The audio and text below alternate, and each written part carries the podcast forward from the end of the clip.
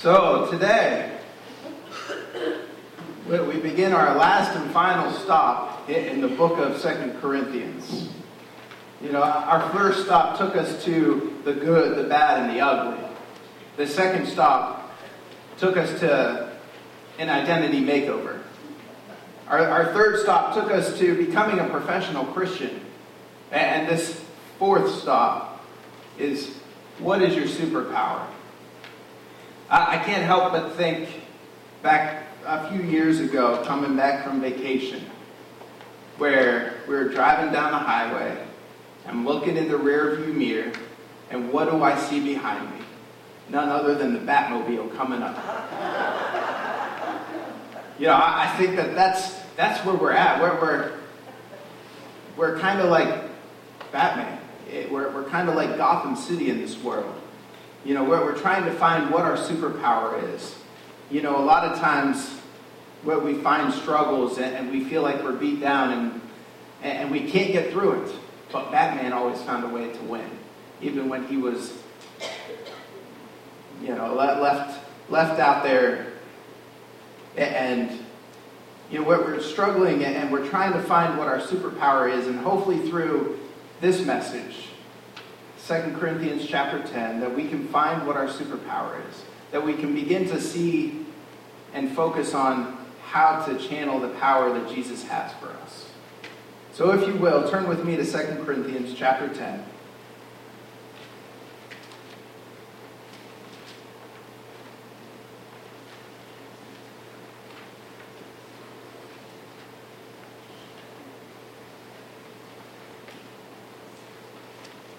We're going to start with verse 3 here.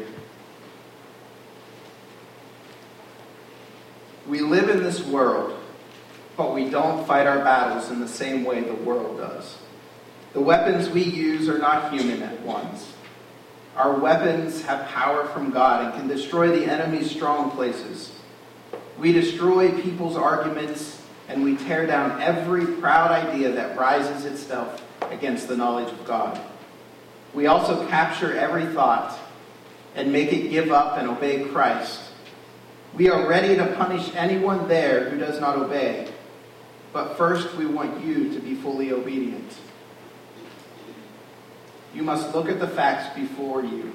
If you feel sure you belong to Christ, you must remember that we belong to Christ the same as you do. Let's pray.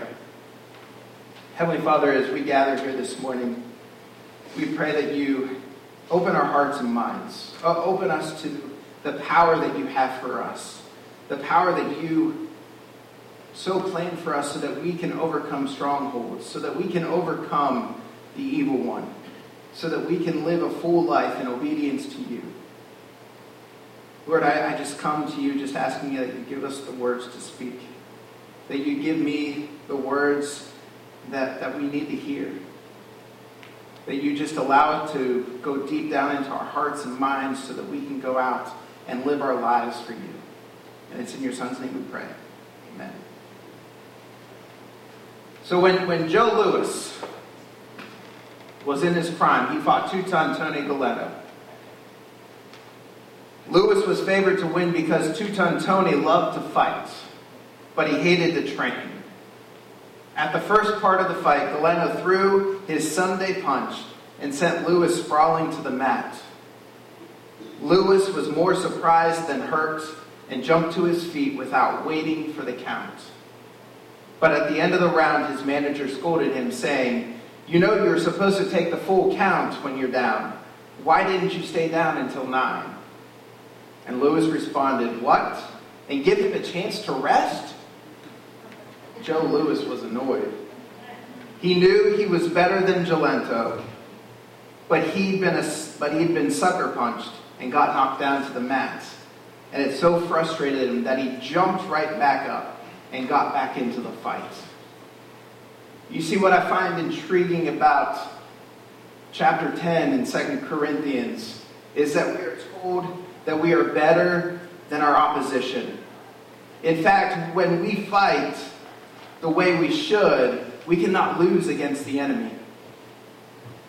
Paul tells us that we have weapons that have divine power to dem- demolish strongholds. We demolish arguments and every pretension that sets itself against the knowledge of God. And we take captive every thought to make obedient in Christ.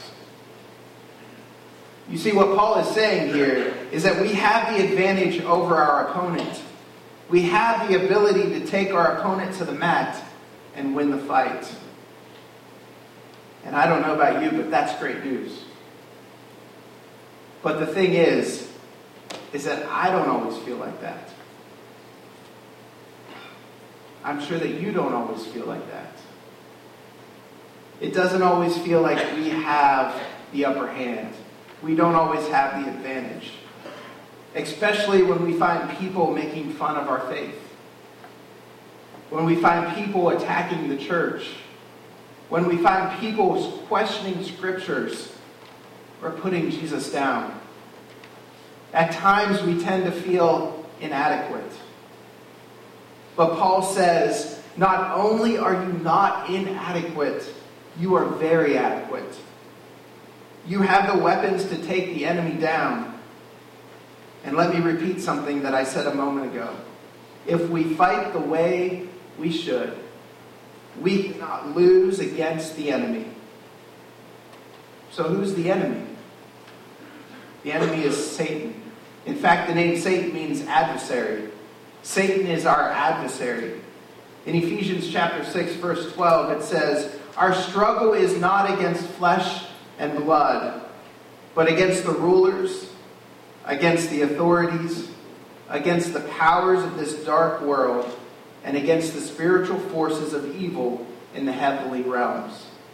So our, our fight is not against the people who make fun of our faith the people who attack the church or question scripture or put Jesus down. And the list could go on and on and on. They might annoy us, yes. But those folks are not our enemies. In fact, Paul tells us that these folks have been taken captive to do Satan's will. 2 Timothy chapter 2 verse 26. We're not fighting them we're fighting Satan. He's our enemy. So if Satan is our enemy, how do we fight? Well, we don't. At least not directly. Some of you might be scratching your heads. But take uh, First Jude, I mean Jude chapter 1, verse 9, where he says, Even the archangel Michael, when he was disputing with the devil about the body of Moses, he did not dare bring a slanderous accusation against him, but said, The Lord rebuke you. So here we have the archangel, one of the most powerful angels in heaven, having a dispute with Satan. But even he doesn't directly fight Satan. Granted, he's on contending with the devil over Moses' body, but when it comes down to real conflict, Michael says, The Lord rebuke you. Essentially, he turns the battle over to God. And that's what happens with us. That's what needs to happen with us. We do contend with Satan, yes. We do need to protect ourselves against his onslaughts. But when it comes down to direct battle with Satan, we need to turn it over to God. And when we do that, we have this promise the evil one cannot harm us. 1 John chapter 5 verse 18. So if God is the one fighting Satan, what's all this about having divine power to demolish demolish strongholds? We demolish arguments and every pretension that sets itself up against the knowledge of God. Well, this is where it gets interesting. We don't directly attack Satan, but we do directly attack his kingdom. Jesus told us, I will build my church and the gates of hell shall not prevail against it. Matthew 16, 18. So who's the church? We are. You and I are the church. Jesus built us with his blood. And the church we are called upon by God to prevail against the gates of hell. The gates of hell are the boundaries of Satan's domain. We're to attack those gates, and those gates will not prevail against us. This is the stronghold we've been given divine power to demolish. The gates of hell are the doors to Satan's kingdom. And you and I have been empowered to beat those doors down. So here we are, beating down those gates. But are we just beating down the doors just to do something? Absolutely not. We're going after what's behind those doors. Do you remember 2 Timothy chapter 2 that I said earlier? Those who oppose you, you must gently instruct in the hope that God will grant them repentance, leading them to the knowledge of the truth, and that they will come to their senses and escape from the evil trap of the devil, who has taken them captive to do his will. Sitting behind those gates of hell are the folks who have been taken captive by Satan. Your job and my job is to beat down the gates and open a way for them to escape. Someone might ask, what if I don't want to escape? The sad fact is that there are many who don't. And Jesus said, Enter through the narrow gate. For wide is the gate and broad is the road that leads to destruction, and many enter through it. But small is the gate, and narrow the road that leads to life, and only a few find it. Matthew chapter 7, verse 13 and 14. But there are those who do not, who do want to escape. We just don't know which ones they are. So we need to hit on as many of them as we can in hopes we'll find the ones who are tired of living their lives outside of God. Recently read an interesting interview with Billy Graham, and he said that every group, whether in a university or on a street corner, whether in a Korea, whether in tribal situations in Zaire or in New York, that he knew certain psychological and spiritual factors exist. And they include one, life's need to be totally met by social improvement and material affluence. Even after people attain prestige and power and possessions, there's still an emptiness inside. Two, there is an essential emptiness in life without Christ, and only God can fill it.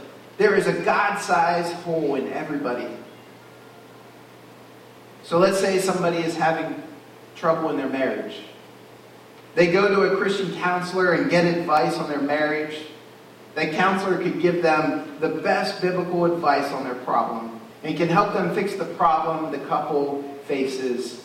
You see, the Bible is filled with good advice on how to on how to live our life because God knows us and He created us. And He knows what will work for our lives and our relationships. But uh, if all the counselor did was to fix the immediate problem, he's failed. If that counselor doesn't tie them to Jesus, the family will still have problems. It's kind of like living in a home with wiring problems. The breakers trip time after time after time and you reset those breakers over and over and over and over again. But the breakers aren't the problem. The bad wiring is. Until the wiring is fixed, you'll always have problems. Especially, essentially, until people get Jesus in their lives, they will always be miswired. And their lives will always have problems because of it. Third, there is a cosmic loneliness in people. Wherever Graham went, he found masses of people feeling lonely, in need of love and acceptance only Jesus can supply.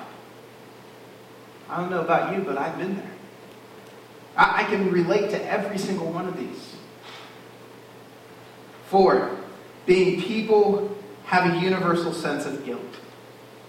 Why do they feel guilty? They feel guilt because they are guilty. We've all been there before we turn our lives to Christ. They have known that they've messed up their lives and they need forgiveness, and that's what Jesus came to give them. And the last one is there is a universal fear of death. People may put on a good face, but when it comes to facing death, there's fear. Hebrews chapter 2, verse 14 and 15 tells us that Jesus shared in our humanity so that by his death he might destroy him who holds power over death.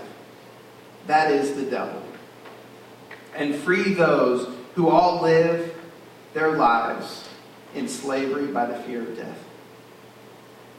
The message of Jesus, crucified, buried, and risen from the dead, offers the answer to mankind's constant fear of death. Jesus rose from the grave, and that stands as a reminder that we too, because we belong to Him, will one day rise from the dead to live and have and live with Him eternally. You see, all these truths are universal. They are true for everyone. They have been true for us. Your friends, your neighbors, your fellow workers, your relatives, maybe even somebody sitting right next to you. Without Christ in their lives, everyone you know will suffer from emptiness, will suffer from loneliness, will suffer from guilt and fear of death. And you have the answer to those needs in their lives. You know what the answer is. That answer is Jesus. Jesus is the argument that tears down strongholds. Jesus is the power that overcomes this world. Jesus said, In this world, I will have trouble. In this world, you will have trouble. But take heart, I have overcome the world. John 16 33. Who has overcome the world? Jesus has. Who gives us power to tear down strongholds? Jesus. Who enables us to de- demolish arguments and every pretension that sets itself against the knowledge of God? Jesus. You can invite people to church. And let me tell you, we have a great church. But unless Jesus is the center of that church and what the church does and believes, they will have no power to tear down those strongholds that people face. You can tell that we have wonderful and, and great music. But if that worship, if that worship music, if that music, if that choir that sings on Sunday morning that we so love does not help at us focusing on Jesus in the center of our worship, it doesn't give us the power to tear down those strongholds. You may tell people that, hey, we've got this awesome preacher at church. And he, he's not too bad looking either. But if that preacher doesn't preach Christ crucified as the power for change in our lives, that preacher gives us the power that Jesus gives us the power that Jesus can have to make a difference in our lives. You see, our job is to preach Jesus. Our job is to show people the power that Jesus has to begin to start tearing down those strongholds that Satan has placed on those people's lives.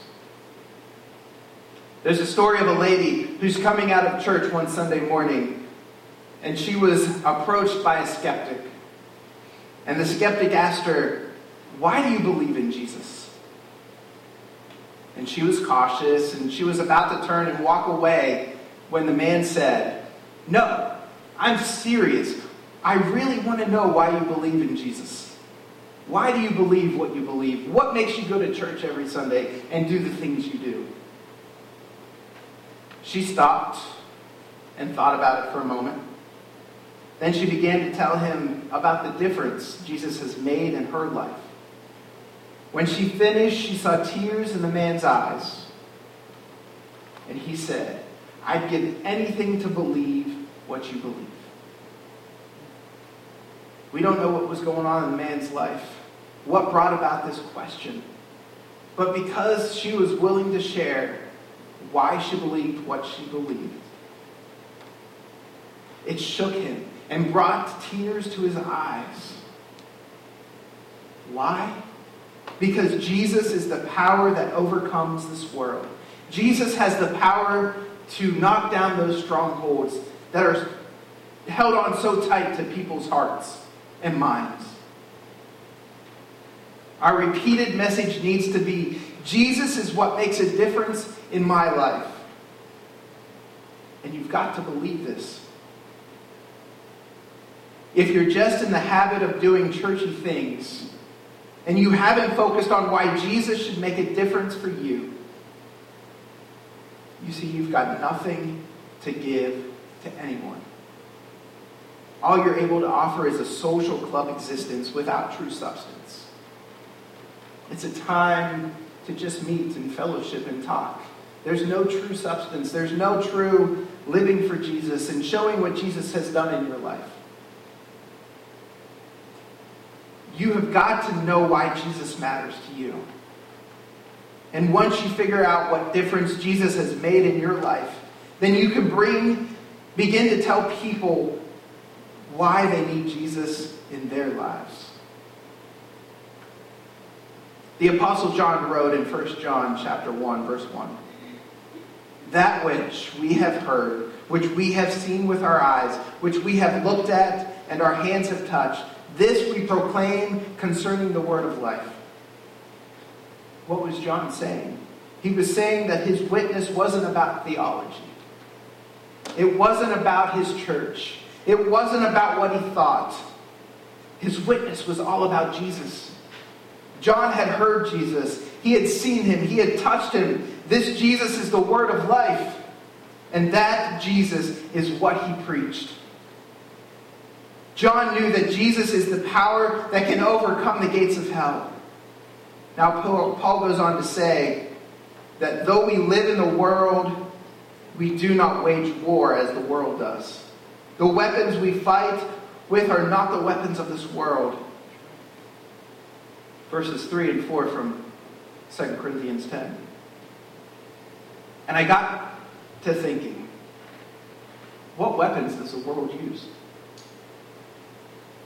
Several years ago, I, thinking about this, I think that I saw some of those weapons. And, and they were churchgoers who used these weapons. They were mean spirited. They were angry people who worked behind the scenes to destroy anyone who opposed them. They spread rumors, made nasty comments behind the backs, and were generally just harsh and difficult folks. Galatians chapter 5 verse 20 describe the kind of weapons these folks used this way. Hatred, discord, dissensions, factions, and such. Worldly folks figure the louder they shout and the more in the face they are, the more likely they are to win the argument. Now, when I find someone who makes fun of my faith, or attacks the church, or questions Scripture, or puts Jesus down, they kind of make me mad. They kind of upset me. They annoy me. They make me want to get in their face and call them idiots. Why can't you see who this Jesus is and what he's done?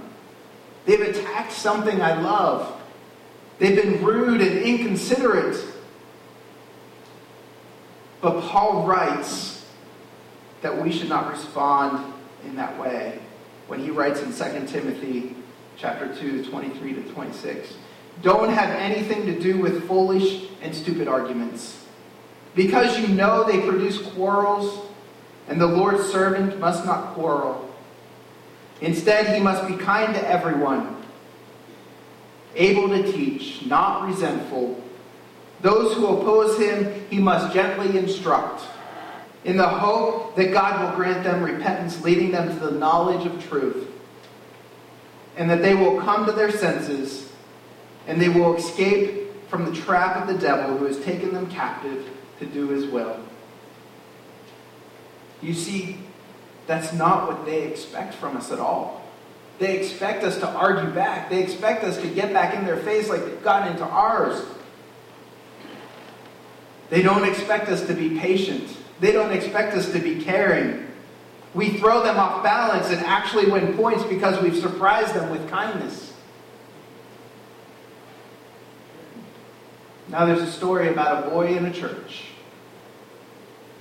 This church had a huge congregation, a beautiful building, very prominent in the city that they were in. And every Sunday morning, they rang the church bell at 9:30 a.m.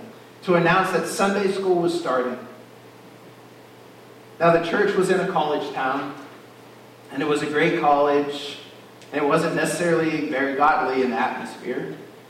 Lots of students would go out on Saturday night and get drunk, and had no intentions of getting up at 9:30 a.m. to do absolutely anything. Well, one morning, there was a student who lived next to the church.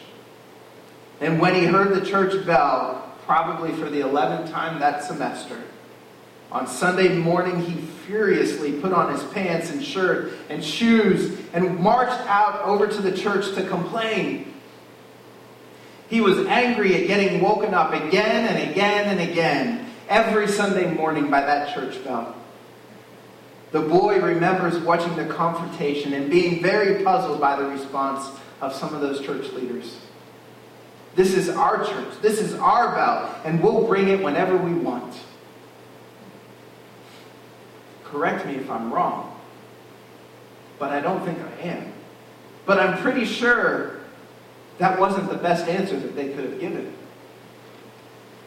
They had the opportunity to witness to this man and they blew it off because it was their bell. It was their church. It was their property. And they weren't going to stop bringing it because of a pagan student with a hangover.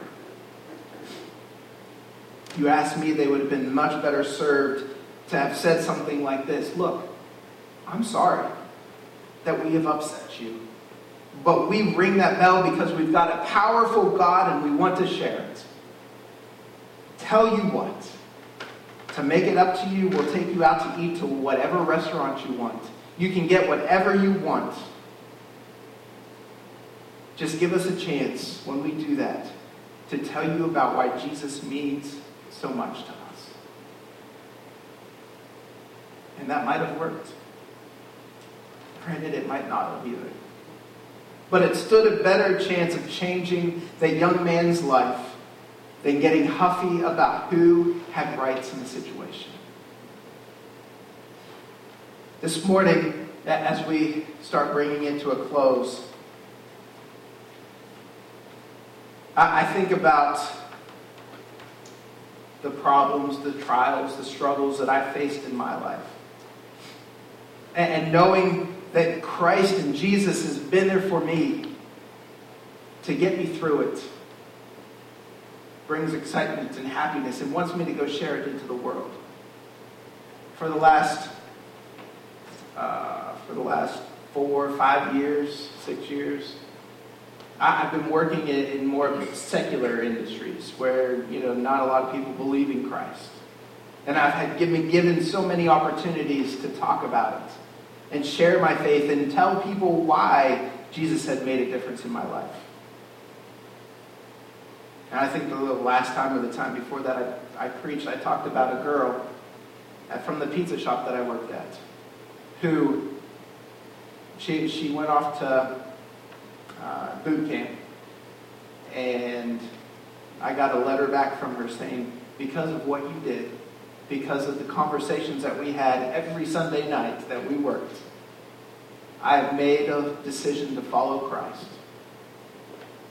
and she was baptized. And, you know, that, that brings joy. That was like, because I wasn't afraid to talk about it in that secular culture, in, in that pagan culture, because let me tell you, some of those are rough that I've been working with. It can make a difference. It can bring change into the world. You know, Jesus was all about saving that one that was lost, not about the 99. And so should we. We don't know who we're going to touch. We don't know those that are saying, Yes, I want out. Yes, I want to be free. But we need to be out there willing to do it. We need to have that superpower that Jesus has given to us, that wants to give to us. I want to close with this story. It's a true story of a man who worked in an inner city neighborhood.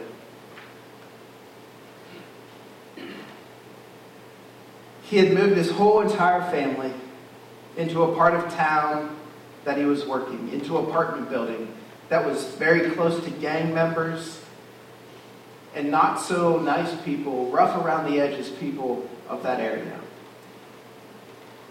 One day he was walking down the hallway in the apartment building and he noticed two guys smoking crack cocaine. Not wanting his kids to see what they were doing, he asked the two to stop. The next thing he knew, one of their fists had found its way to his jaw. It knocked him to the ground, and he found his nose and mouth were bleeding. He looked up at the two men and said, If Jesus shed his blood for me, I can shed my blood for you. Shocked by his response, the two men fled. A few days later, one of them returned, knocked on his door, and said, I have not forgotten your words. If your God is that real to you, then I want to know him. Let's pray. Heavenly Father, we, we just thank you for this day. Thank you for the message. Thank you for the words. Thank you for the wisdom that, that you've given to us. Where we pray that we can be doers of your word, to go out into this world, to feel that superpower that you have given to us, to knock down strongholds, to beat on the gates of hell, and to bring people into freedom and to know you and to share your love. Lord, we thank you for the opportunities that you have given us in the past. We pray that you continue to give us opportunities in the future. We pray that as we sit on top of this hill as a church, that we can share your love and your light into this community. This community that is empty, this community that is lonely, this community that is scared of death. That we can shed light into their lives and make a difference.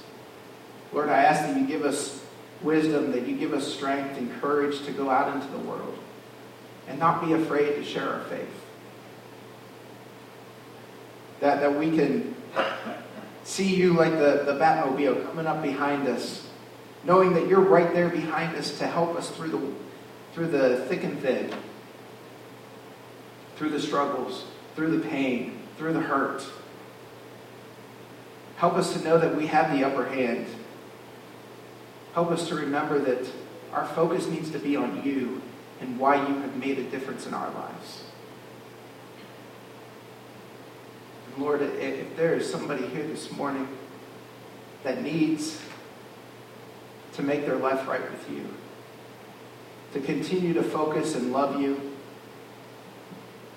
to just be able to give their lives to you, Lord, that I ask that yeah, you give that tug on their heart right now that as we come and sing our song of invitation this morning, and that we truly focus on you and just surround this worship service and give it to you, knowing that you have done so much for us. It's in your son's name we pray. Amen.